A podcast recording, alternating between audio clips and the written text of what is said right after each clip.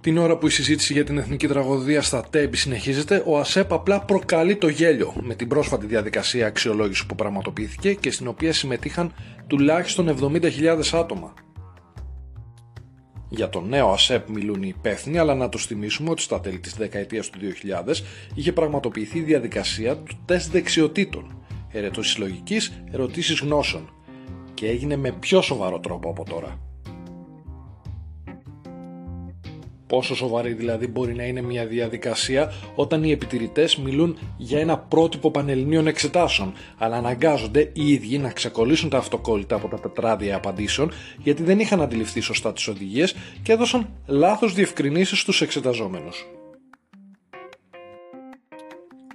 Πόσο σοβαρή είναι η διαδικασία όταν κάποιοι επιτηρητές των 70 ευρώ μεικτά επιτρέπουν μέχρι να δοθούν τα θέματα σε κάποιους να χρησιμοποιούν κινητά είτε για φωτογραφίες είτε για να μιλούν ενώ άλλοι αναγκάζουν τους υποψήφιους να κλείσουν τα κινητά και να τα τοποθετήσουν στο πάτωμα.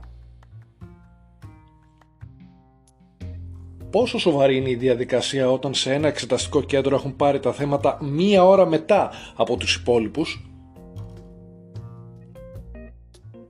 Πόσο σοβαρή είναι η διαδικασία όταν οι ερωτήσεις είναι σε 23 σελίδες; Πόσο σοβαρή είναι η διαδικασία όταν οι ερωτήσεις του δεύτερου μέρους είναι σε 15 σελίδες;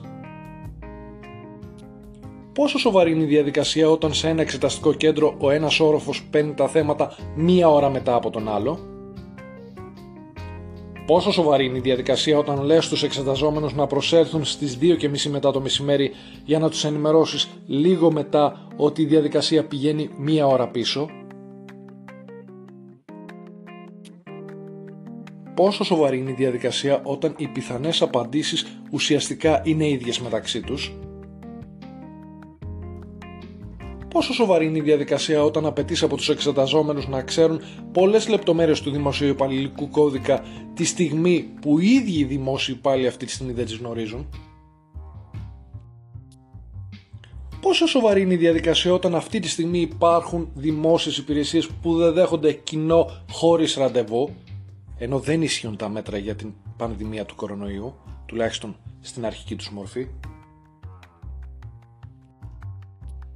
Πόσο σοβαρός είναι ο ίδιος ο οργανισμός, το ίδιο το Ανώτατο Συμβούλιο Επιλογής Προσωπικού, όταν κάνει λόγο για νέους διαγωνισμούς με προφορικές εξετάσεις; Και είδαμε λοιπόν άτομα να συμμετέχουν σε αυτό το διαγωνισμό μη έχοντας άλλη επιλογή 30 ετών συν. Άτομα δηλαδή που βίωσαν εξ αρχής τις συνέπειες της οικονομικής κρίσης, η οποία κατά την άποψή μας δεν έχει τελειώσει και αυτό θα αργήσει να συμβεί. Ο Γιώργος ήταν ο μικρότερος που συναντήσαμε, 28 ετών και μιλά ήδη 6 γλώσσες. Τι κάνει; Εργάζεται με μπλοκάκι σε μεταφραστικά κέντρα.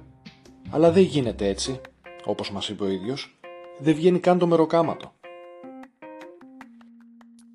Ο Αναστάσιος έχει δικιά του επιχείρηση, 46 χρονών, πατέρας δύο παιδιών και έγκαμος. Πάλι δεν βγαίνει το μεροκάματο. Συναντήσαμε τουλάχιστον τέσσερις δικηγόρους οι οποίοι έχουν δικά τους γραφεία αλλά και πάλι λένε ότι δεν τα βγάζουν πέρα. Και αν φτάσαμε σε μια χώρα που η δικαιοσύνη έχει γίνει ακριβή να μην τα βγάζουν πέρα οι δικηγόροι, φανταστείτε τι γίνεται με τους υπόλοιπους.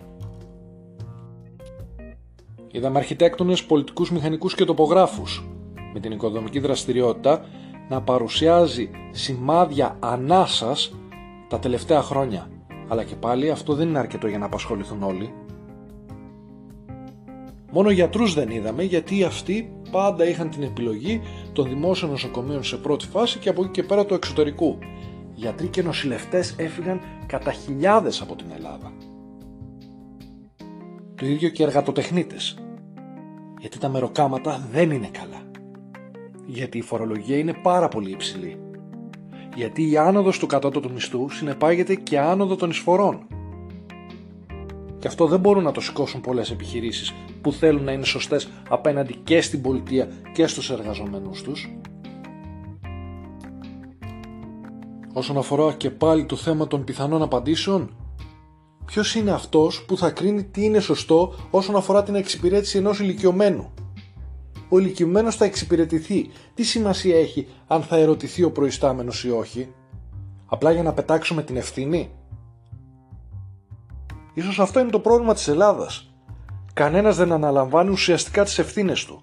Είτε σε κεντρικό επίπεδο, σημαίνει μια παρέτηση αν παράλληλα δεν γίνεται και έρευνα από την πλευρά της δικαιοσύνης για την απόδοση ευθυνών; Τι σημαίνει μια παρέτηση αν πάλι ο ίδιος που έχει παρετηθεί διεκδικήσει ένα ανάλογο πόστο; Και πολύ πιθανόν είναι να το πάρει.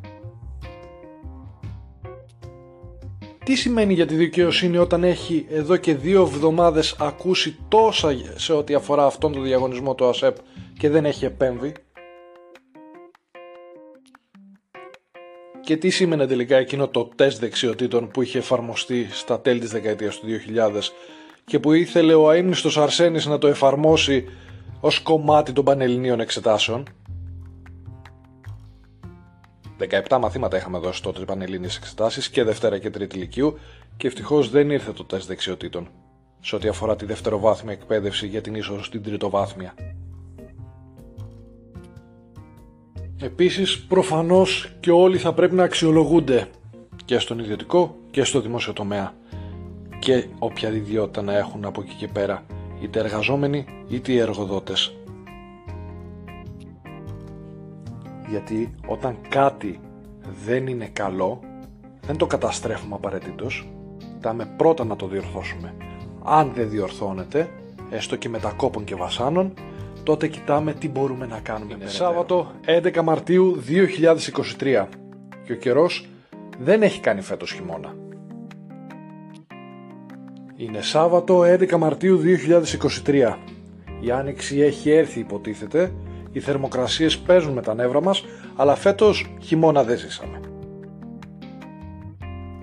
Να έχετε μια όμορφη ημέρα.